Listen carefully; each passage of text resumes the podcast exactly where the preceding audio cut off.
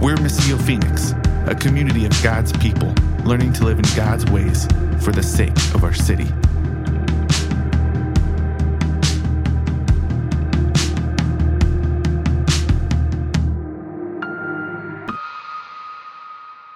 Exodus 6, verses 6 and 7. I'm with you. I'm the God over all things. Here's what I'm going to do for you. Therefore, tell the Israelites, I am the Lord, and I will bring you out from the forced labor of the Egyptians and rescue you from slavery to them. I will redeem you with an outstretched arm and great acts of judgment. I will take you as my people, and I will be your God. You will know that I am the Lord your God who brought you out from the forced labor of the Egyptians. This is God's promise to his people. And what we're going to do right now this morning, it's a little different than how we normally practice this. Every week we get together, we go to the table together, we take the bread and the juice because we aren't taking wine, and we remember the Passover. We remember Jesus' body and his blood we remember God's sacrifice to set us free from our slavery to sin and death, right? Uh, but this morning we're going to do a little bit differently because actually, what the Israelites would do for generations and still today is they would have four cups of wine. I still filled it with juice because it's not even noon yet, and for a church to be popping bottles at 10:30 is not a good look. So it's still Welch's Concord grape juice, but we're going to take four cups today, okay? If you've been with us for a while at you. we did this a couple years ago as well. Uh, and the reason we take four cups, the reason that the Hebrew people, the Israelites, would take four cups at the Seder meal or the Passover dinner is because of what God just said in Exodus 6, his promise to them. And so, four promises they remember from those cups. And I have a slide for our four cups here. Here, here are the four cups. And while I share this with you. Steve and Tammy are going to bring a bottle of juice to each table. Uh, and there's going to be someone, there's a table at each little circle here. That's why we set up differently today.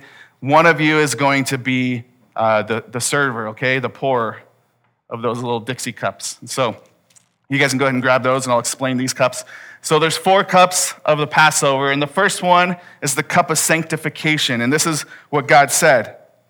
Tell the Israelites, I'm the Lord. I will bring you out from the forced labor of the Egyptians. What he's saying there is, I'm going to make you distinct from the Egyptians, from the people who are in power, who are oppressing you. I'm setting you apart from them. And that's that word sanctification. God who calls you out from the powers of the world and makes you a distinct, different type of humanity, a people for his own possession. And we're going to take this first cup this morning before I even get into the sermon. You're like, oh, the sermon hasn't started yet? Yeah, I know. Uh, it might be a, a, quite a morning. We'll see. But we're going to take that cup to start with to remember that we too have been called out by this God. That we too have been set apart, sanctified. We are being sanctified by the power of Jesus through God's Holy Spirit. That we are entering into the same story that God's people back in Egypt were called to enter into. It's the same God who's still at work today. And he's desiring to pull us out from the powers of the world and make us a distinct new humanity. So we're going to take that first cup of sanctification. Uh, the other cups are the cup of deliverance, and this is what he goes on to say. The second cup, he says, I will rescue you from slavery to them. So he delivers them from the hand. In order for God to pull them aside, to call them apart, to make them his own people, he has to first set them free and deliver them from the slavery and the bondage that they are facing in Egypt. And then we have the next cup is the cup of redemption. And at that third cup, what they would do at that meal is they would actually also take the bread at the same time. And we'll talk more about that in a moment. Uh, but this is what God says He says, I will redeem you with an outstretched arm and great acts of judgment. What that means is, is hey, you are slaves. You have no way of getting yourself out of this. Someone else has to come and buy your freedom. Someone else has to come and use their power to overcome the power that's enslaving you. And that's what redemption is. That's what Jesus does for us, and that's what God did for these people in Exodus. And then finally, that fourth cup is the cup of praise. And this is what he continues to say in verse 7 I will take you as my people, and I will be your God. You will know that I am the Lord your God who brought you out of the forced labor of the Egyptians. And so this cup is also known as the cup of acceptance and praise. It's a, it's a cup that reminds the people of God that God accepted them as his own. You are going to be my people. I will be your God. And because of that, because God accepts them, not because of anything they've done to earn it, but because out of God's love, they have a reason to praise. So that's the movement we're going through today, okay? Uh, I, I know it's different, I know it's unique, but at least it's not those little tiny COVID cups we've been using with the styrofoam in place of bread, right? And the really bitter old juice. I don't know if this juice is any better, um, but it, it's got to be a step up at least. So that's where we're moving. So, what I would love to do right now is start with that first cup. And so, if you can get those little Dixie cups out, go ahead and pour some juice for each person. We got to get through four cups. So, don't pour heavy handedly, okay? Give about an ounce for each person. So this is a cup of sanctification. And what they would do as they would gather together is usually the, the father figure of the household, the patriarch of the household, would say something to the effect of, Bless the Lord our God, the great creator of the universe, giver of the fruit of the vine. And then we would drink. This was the promise that God gave to them in Exodus 6. And then what proceeds to happen, all the way up through Exodus 10, leading up to Exodus 11, is God sends Moses and his brother Aaron because Moses was too afraid still to go with God. God said, I go with you. And Moses is like, Yeah, but. And so, out of a lack of trust still, God makes a concession for him. He says, Okay, fine, I will also send Aaron to go with you. Somehow, uh, this human going with him made him feel more confident, even though God was going with him. But God's power is still working through these two normal men, faulty men, messes just like you and I God's power shows up. And we, we talked about this a couple weeks ago that he sends a series of plagues on Egypt. And each plague was not just a, hey, let me give you a whooping and show you who's boss. No, it was to show them God is actually the true God over all things because they worshiped all these other gods in Egypt, just like most nations of that day. They had a God over almost everything. And so every plague he would send was systematically flicking away each of those little g gods, right? It was saying, no, no, you have a God over the Nile. Let me turn the Nile water into blood because I actually am the one who causes rain to fall and water to spring up from the earth. Right? You have a God over fertility that looks like a frog, like all of a sudden tons of frogs, and it's going to eat up all your crops. Why? Because actually I created the frogs, and I'm the one who opens or closes the womb. This is what God was doing. And so he sends a series of nine plagues, and we stopped a couple weeks ago at the ninth plague, which was a plague of darkness. That for three days, there was darkness over the land of Egypt, and they couldn't see what they were doing. They're bumping into each other. It's chaos, right? For three days. And we talked about how Jesus himself later would go into darkness for three days as he entered into the tomb and into death. But on the third day, God spoke and light came back, right? And it was that ninth plague that there started to be a little crack in Pharaoh's armor. And he finally goes, Okay, fine. This is crazy. Just get out of here. But leave all your cattle, leave all your possessions. And Moses goes, That's not what God said. That's not what the true God said. No, we're, we're not going anywhere until you release all of us and all of our belongings. And in fact, when God first came to Moses, he said this He said, Not only are you going to go with all your belongings, but the Egyptians, they're going to give you a bunch of their gold and silver just to send you away. And so Moses knows, like, this isn't it yet. It's not time. So then we find what happens in Exodus 11. Read along with me. It's just 10 verses in Exodus 11, so I'm going to read the whole thing right now. The Lord said to Moses, I will bring one more plague on Pharaoh and on Egypt after that, he will let you go from here. And when he lets you go, he will drive you out of here. Now announce to the people that both men and women should ask their neighbors for silver and gold items. He's reminding him, hey, I haven't given up on this promise yet. This is happening.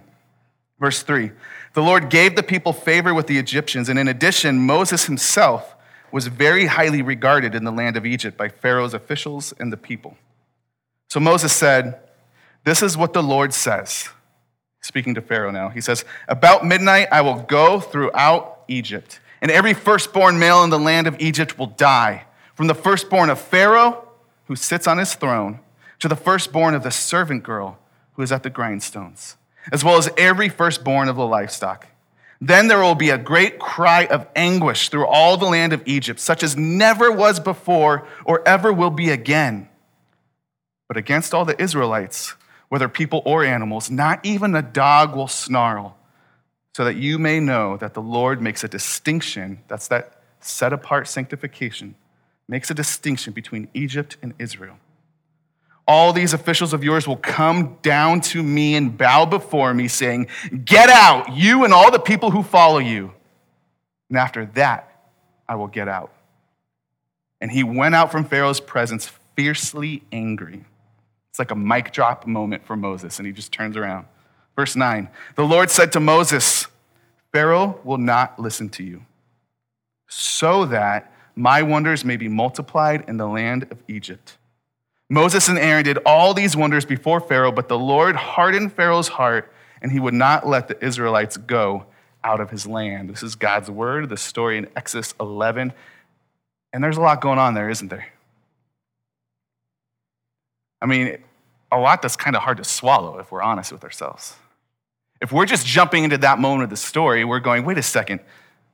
This, this God that we're always saying is like a good and loving father, is going to destroy the firstborn of every household of an entire nation, even their animals.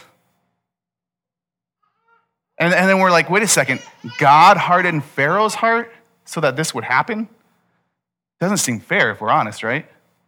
But we got to remember, we're, we're, jumping into this moment of the story, and we've talked about this. What happens up until this point is actually five times we're told that Pharaoh hardens his own heart the first five plagues, Pharaoh hardens his own heart.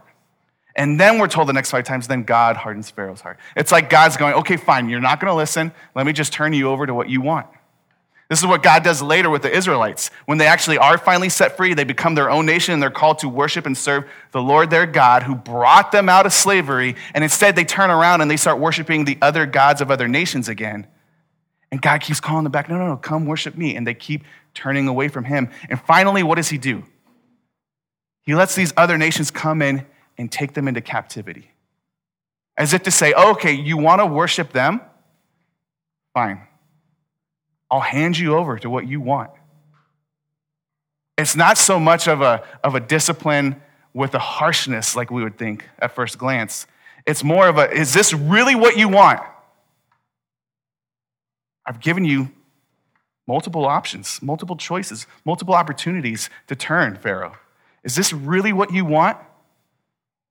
Okay, fine. You can have it. And you'll see where it leads you. You'll see what happens. I, think about just being a dad with that, with my own kids. And there's like time after time after time that I tell one of my sons to do something, and they keep doing the opposite. And it's like, all right, fine. See where that leads you, boy. See what happens, right? You, you, you, tell a kid, like, when they're young, like, don't, don't touch the stove, right? don't do that, it'll hurt you. But they keep wanting to go, like, with their curiosity, let them touch it one time, see what happens, right? And so, this handing over to what you want, and you'll see where that leads you. Why? Why, why does God parent this way? Because, do you remember all the way back, our first symbol, Genesis, the beginning of the story in the garden? What did the man and the woman do to rebel against God? They chose to say, hey, we don't need you to tell us what's right and what's not right, what's good and what's not good. We can actually choose this for ourselves. We could decide what's right and not right, what's good and what's not good. And God goes, Really? How's that working out for you? And so that's the same thing that humans deal with over and over again, all throughout history, all throughout this story, and all throughout your and I's stories. We're constantly saying, No, we got this figured out, God. We could figure this out on our own. I, I, I know that your word says this. I know your spirit's really like convicting me about this. I know like all these people who, who are community and are trying to like help me walk in your ways. Like they, they're giving some wisdom on this, but I really feel when we go with our feelings and our hearts can be deceitful, right? And it's like, all right, how many times are you going to keep turning away from the Lord to say, you know what's right? You know what's good. He's just going to hand you over and go, figure out where that gets you. Here's the good news. Here's the good news, and we're going to find this, we'll read this later, is even for the Egyptians, there's actually an opportunity still to turn away from all that. Even for the Egyptians. The people who are in power and who are treating his people harshly, who are demanding forced labor from them under the worst conditions, who are being violent and aggressive toward them, who are taking advantage of them and not giving them much in return. This is the kind of people God's dealing with here. And let's not forget that earlier on in the story, it was the Pharaoh who decided, let's kill all the male babies of the Israelites. And so, what is God doing here? What is God doing? He's saying, who do you think you are? Because Pharaoh literally thought he was a god. All of Egypt thought Pharaoh was a god. He was the son of the Ra God, the, God of the sun.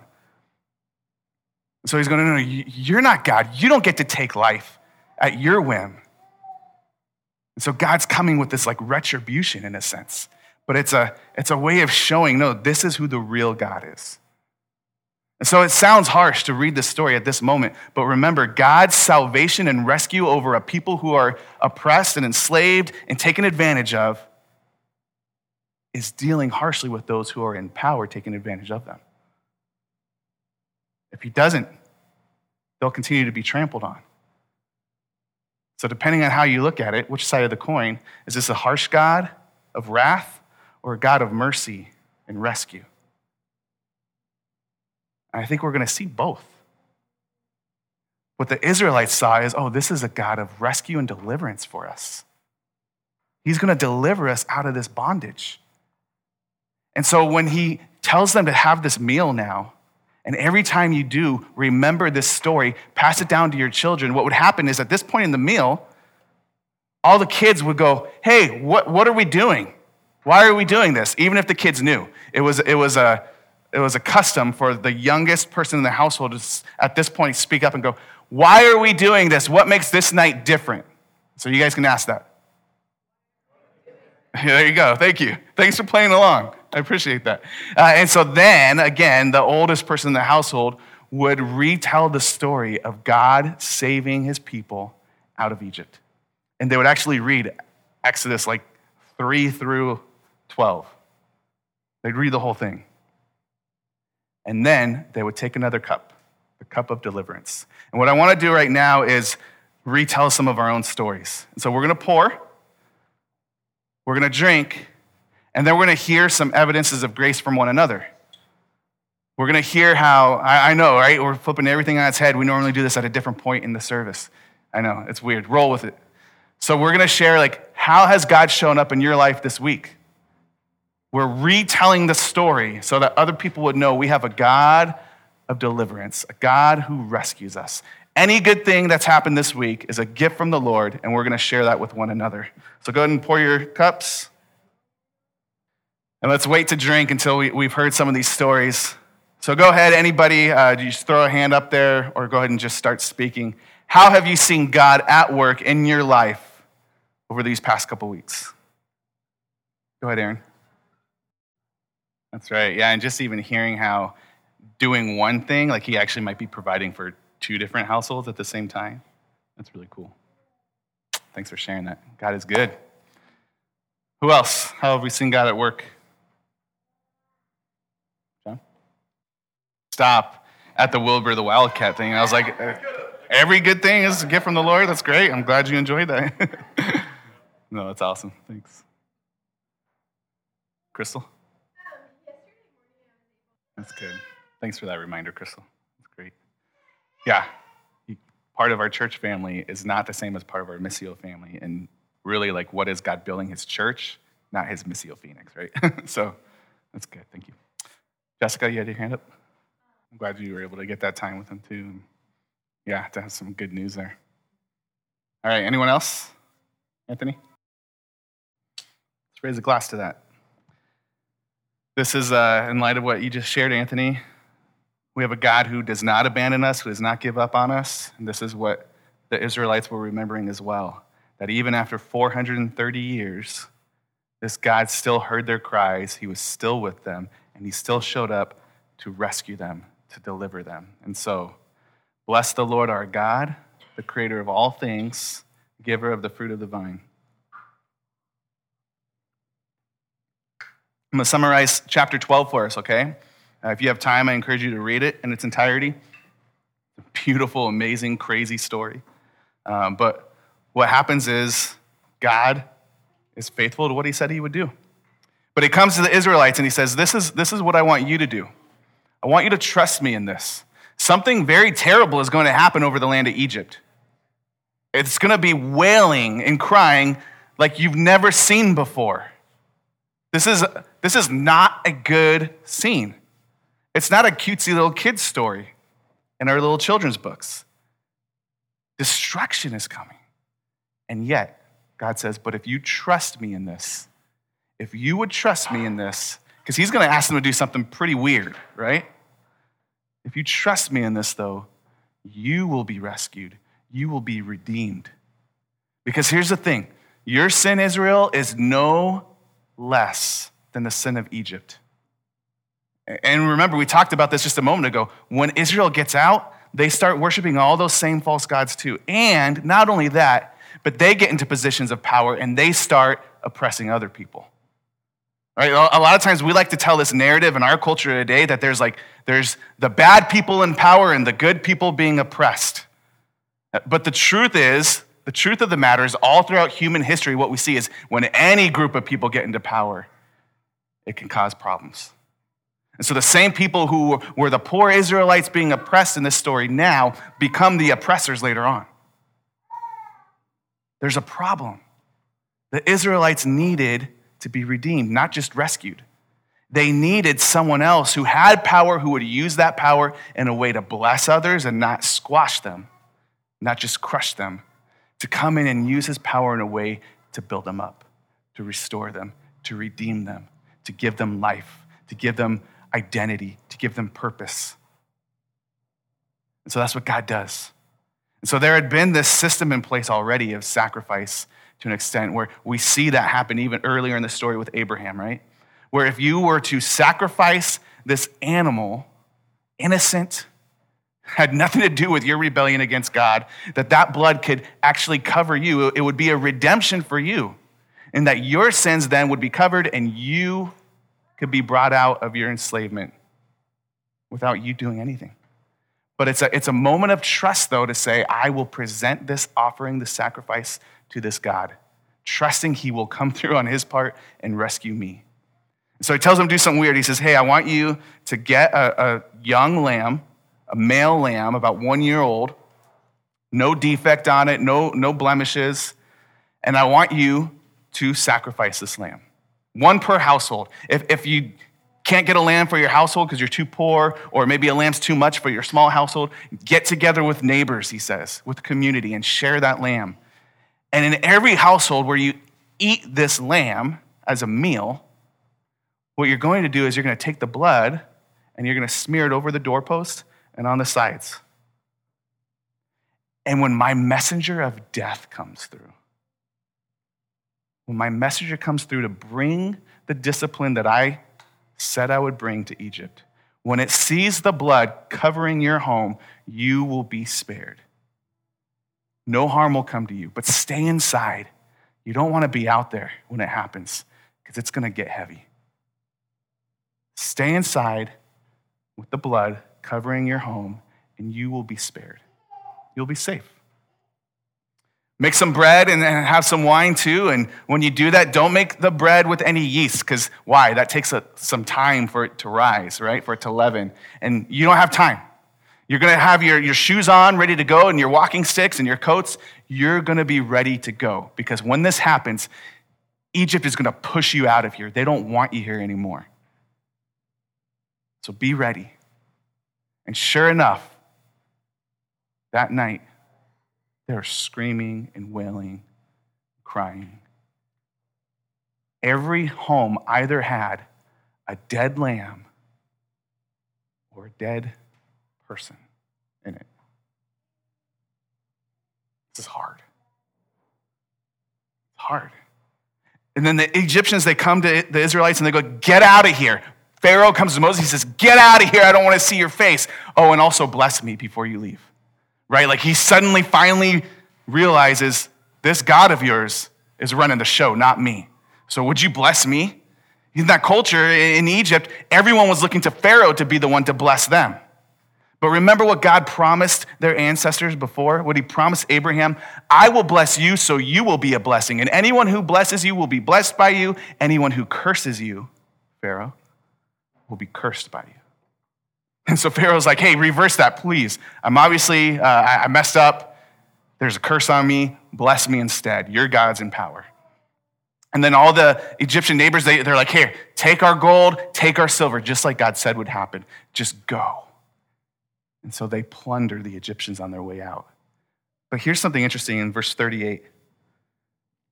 37 says the Israelites traveled from Ramses to Succoth, about 600,000 able bodied men on foot, besides their families. Verse 38 a mixed crowd also went up with them, along with a huge number of livestock, both flocks and herds. A mixed crowd, what that's saying is not just Israelites. What we see here is that actually for the Egyptians, if they would do that same act of trusting this God, Yahweh, if they would also smear that blood over their doorpost and trust, wait a second, there's Pharaoh or there's this God over Israel. Who am I going to trust? And some of the Egyptians chose to trust the true God, and they were saved too. They were brought out with them and they became part of this new mixed family of God's people. That God's redemption was open, not just to the Israelites, but to anyone who would trust him in that moment. The people who were oppressing them, who were in power, saying, Okay, I give up, I relinquish my power, I see who's really in control. And that's what happens when Jesus comes when Jesus comes to be that redemption for all of us. Because they would have to continue this process of sacrificing lamb over and over and over again until there would be a sacrifice that would actually live forever. The living hope we talked about last week on Easter. That when Jesus comes, he, he shares a Passover meal before he goes to the cross. This is what they're doing in that moment. That Last Supper meal that he shares, they're at the third cup because this is when they introduce the bread. And Jesus says, This bread, it, represents my body broken for you. I'm the lamb who was broken for you. It actually doesn't tell us anything about them eating a lamb that night. They just have bread and wine because the lamb is there with them. So Jesus says, When you break this bread, you remember my body broken for you. And when you drink from this cup, you remember my blood poured out on your behalf. That I become the atoning, redeeming sacrifice for you to cover over your sins. But what is Jesus also in that moment?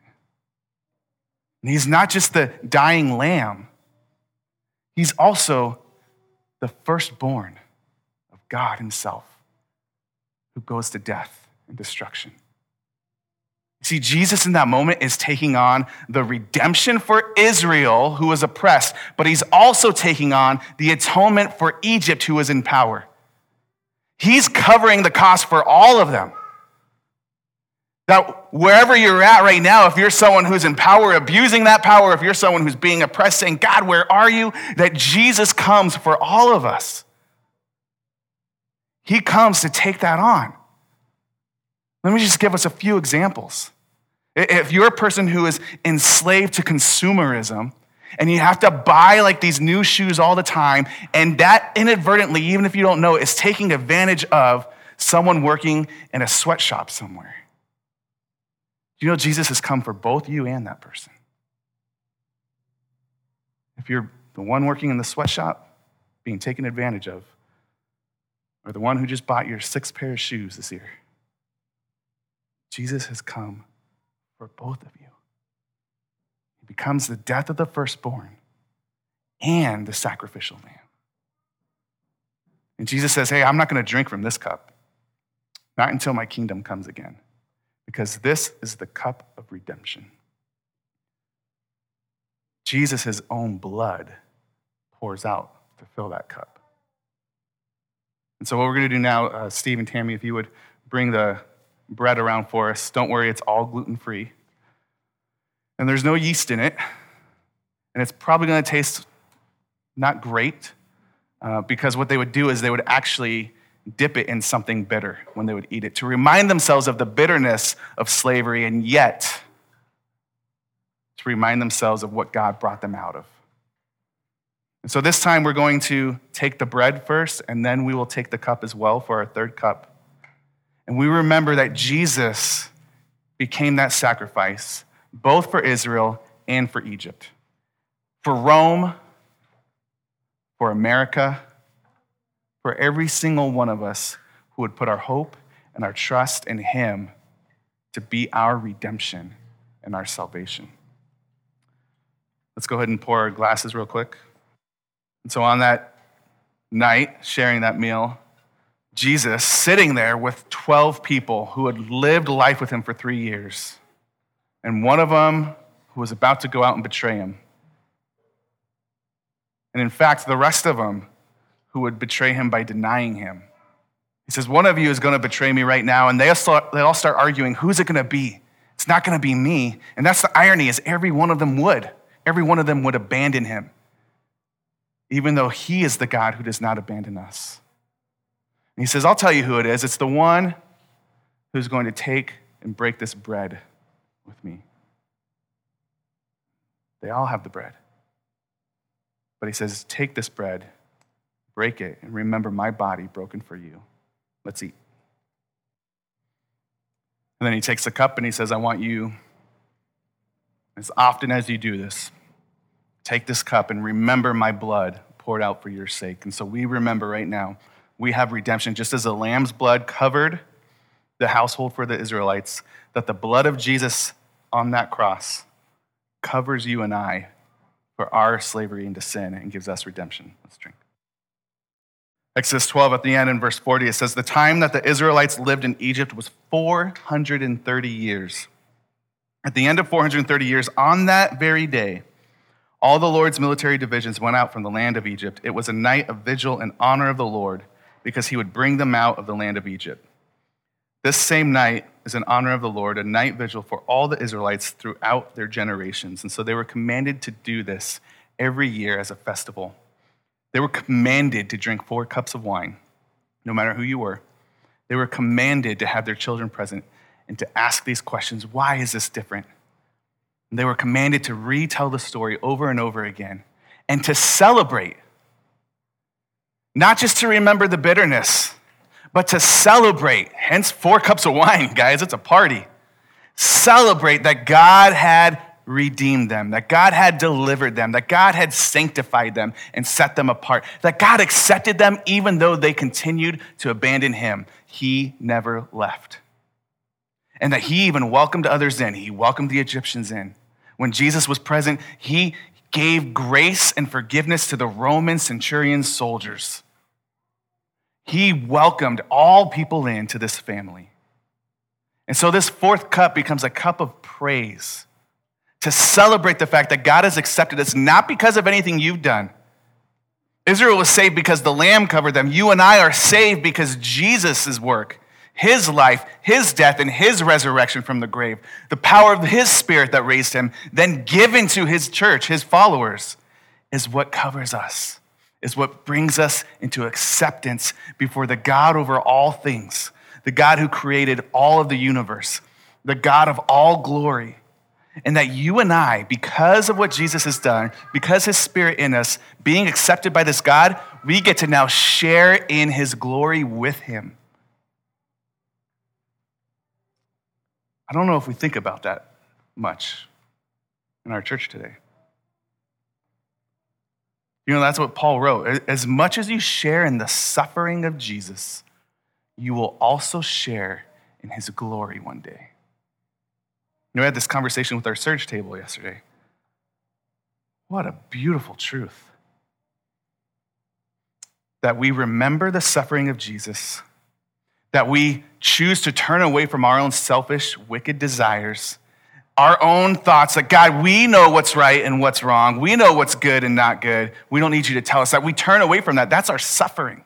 That's our putting to death the flesh, our selfish desires, our rebellion against God. And we say, no, Jesus knows what's good. Jesus is what's right. And I follow after him. And listen, you're going to blow it. You're going to mess it up. You've probably already done so today if you're anything like me. But we keep turning back to him. We keep remembering this story and we keep pointing each other into it and we keep calling others into it so that there would be a mixed crowd, a multitude of people coming and sitting under the blood of the Lamb. So that one day, when Jesus returns in his fullness, you know what's going to happen? There's going to be a feast. And he's going to sit at a table and he's going to be passing around some wine. This is what Revelation talks about. If you want to join our Revelation workshop, we're going to talk about this we will sit around at a table and feast with the King of the universe, Jesus. And we'll get this cup of praise. But we're going to drink a small cup of juice right now as a symbol, as a reminder, and as a preview, pointing us forward to when that praise happens in its fullness. So go ahead and pour. We have a reason to praise. If you don't, we invite you to join us, to join this community to hear this story told over and over again, to remember the truth, even in a broken and messed up world, that we have a God who has not abandoned us. 430 years was a long time to wait for the Israelites. Thousands of years, maybe a long time for us to wait this side of the cross. But God always comes through on his promises, and he will return again one day fully save us. Bless the Lord our God the maker of all things, giver of the fruit of the vine.